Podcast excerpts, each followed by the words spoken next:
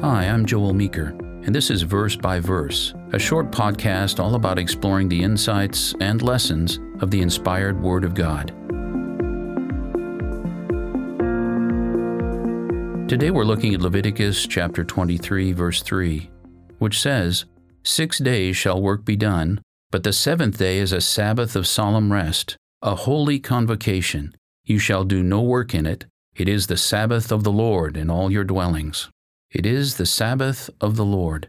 Most of traditional Christianity believes that the seventh day Sabbath was made for and belonged to Israel.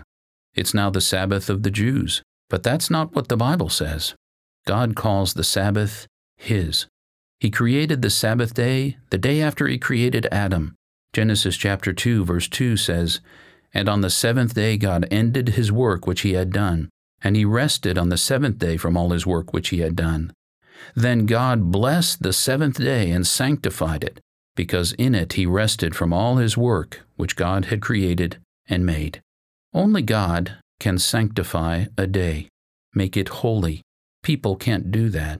God sanctified the Sabbath thousands of years before the existence of the nation of Israel and the formal giving of the Ten Commandments.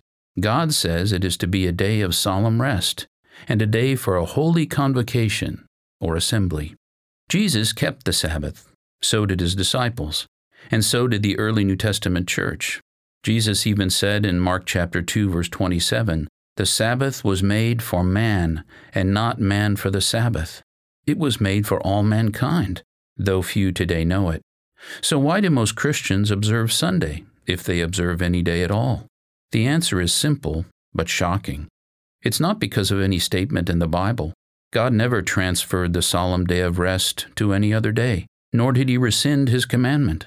It was the Roman Emperor Constantine who, in the year 325, almost 300 years after the death and resurrection of Jesus Christ, established Sunday as the day of worship.